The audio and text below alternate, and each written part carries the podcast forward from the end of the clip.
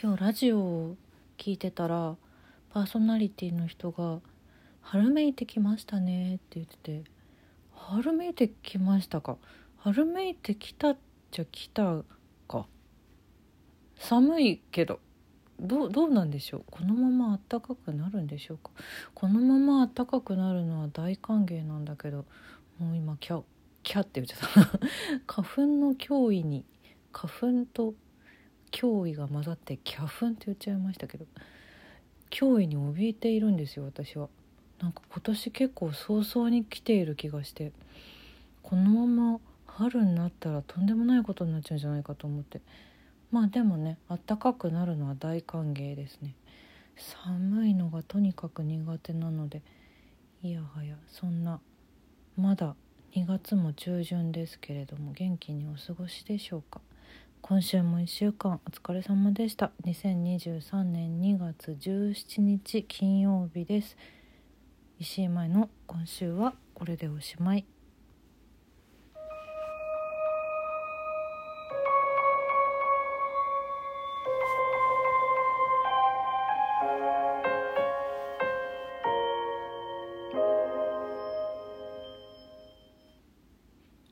そうか、金曜日がこのジングルなのは本日まででございます。角さんの旅の星という曲をずっと月曜と金曜使わせてもらってたんですけど、間もなく期間が終了してしまうので、残念。これずっと使いたい。角さんありがとうございました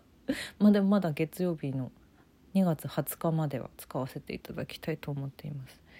今週の収録ラジオ振り返りです。2月13日月曜日の分だった絵本の話はバレンタインデーということで、チョコレートの妖精という絵本の話をしております。絵本というか、まあなんでしょうね、短い短編集、大人向けの絵本でございますが、とっても素敵なので絶版ですけども探してみてくださいぜひ。そして音楽の話が2月15日水曜日、こちらは心配と嬉しいと悲しすぎるがない混ぜの今日ですという取り留めもないタイトルで、取り留めもなくつらつらお話をしておりましたが、やっぱりハイスタンダードのドラムの常さんの訃報がショックを引きずっております。悲しいね。本当ステイゴールドがずっと頭を流れていてさ、私はこれからも聴き続けます。どうか安らかに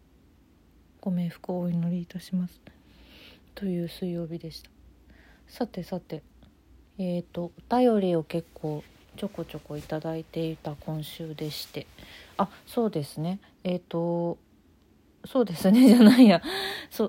ょこって言って思い出したんですけど、バレンタインデーだったので、ライブ配信もありがとうございました。美味しいチョコ情報、変わったチョコ情報もたくさんいただけて楽しかったです。事前にお便りをくださったももちゃんもありがとうございました。ライブ配信の方で、2月14日のライブ配信の方でね、ご紹介させていただいてるので、よかったらぜひ聞いてみてくださいませ。他にもいろいろお便り、そしてギフトいただいてます。いつもありがとうございます。上田康介さんから友チョコ2ついただきました。amaze happiness be with you ということでありがとうございます。かっこいい、素敵、嬉しい、ありがとうございます。そして、茨城プリンさんからお疲れ様ですいただきました。ありがとうございます。いつも本当にありがとうございます。あとふみちゃんからもお便りいただいてまして、ありがとうございます。今日ちょうどリバーサルオーケストラ見てたから、すごくこの回のラジオ面白かった。これはあれだね、2月8日の分だね、きっと音楽の話だね。ありがとう。エリーゼわかんなかった。楽譜持ってて弾いたことあるのにピアノが出てくる回またあったら楽しいです。ではまた、次はあったかくして弾いてくださいなありがとう、ありがとうございます。そうそう、リバーサルオーケストラのドラマのね、BGM で使われてる方のクラシックを2月8日の音楽の話でちょっとピアノも弾きながらご紹介させていただいたんですけど、その中にエリーゼのためにのここの部分使うっていうね、そういう話をちょっとさせていただきまして、またそうね、3月できっとドラマが終わっちゃうからもう一回ぐらいやりたいなと思って、あの曲もあったじゃんってちょっとドラマ見ながらチェックしてます。ドラマもね、いやー面白いし、やっぱね、いろんな人のいろんなシーンに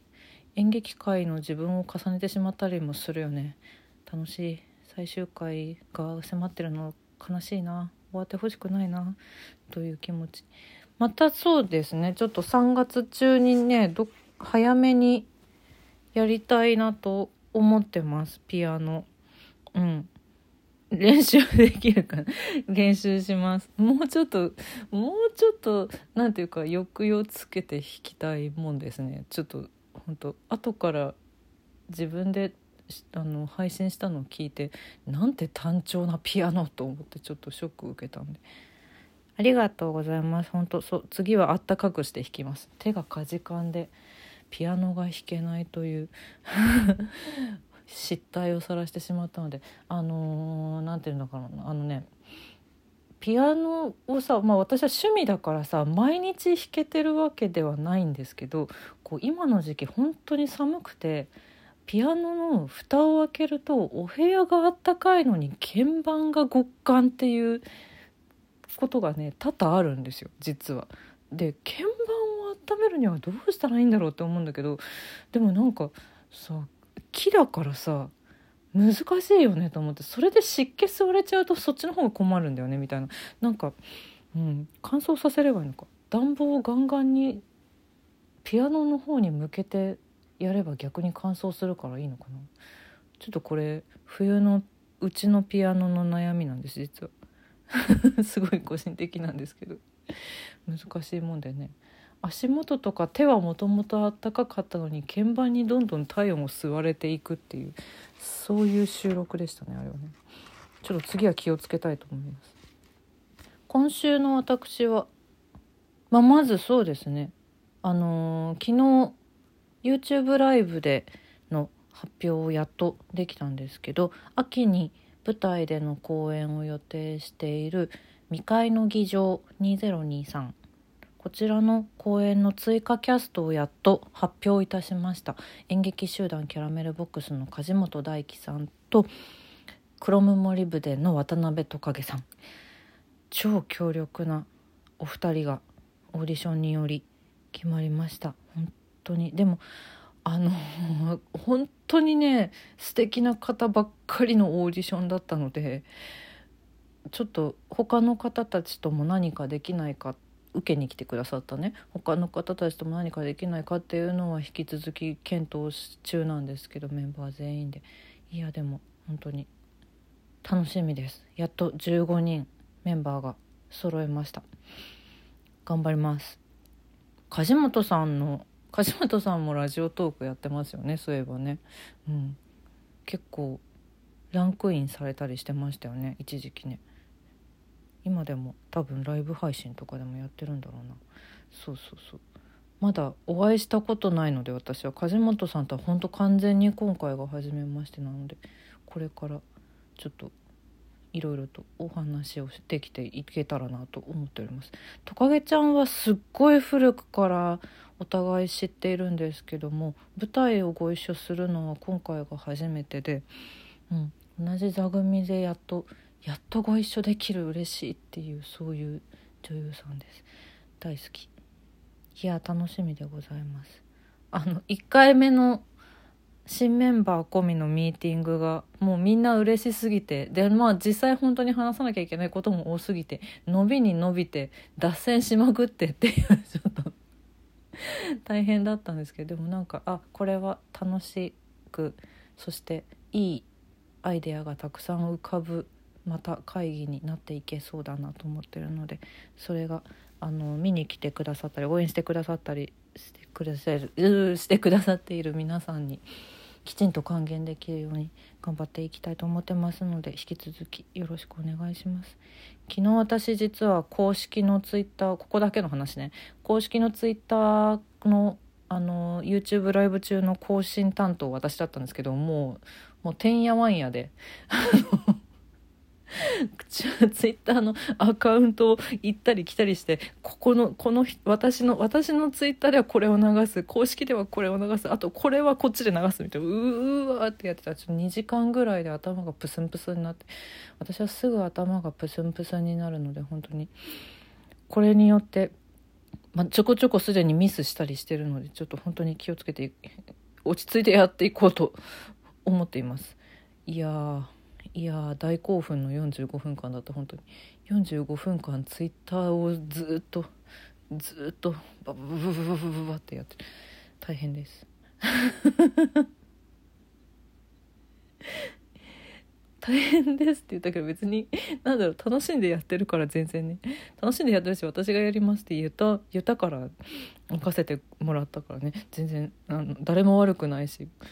勝手に私がプスプスしてるだけで、ちょっと落ち着けよっていう話なんですけど、ここからでもね、ちょっともうちょっとしたら多分私、その未開の議場より前の本番も1個始まるので、そちらも早くお知らせできたらなと思っておりますので、もうちょっとお待ちください。ちょっといつになるかまだ分かんないんだけどね。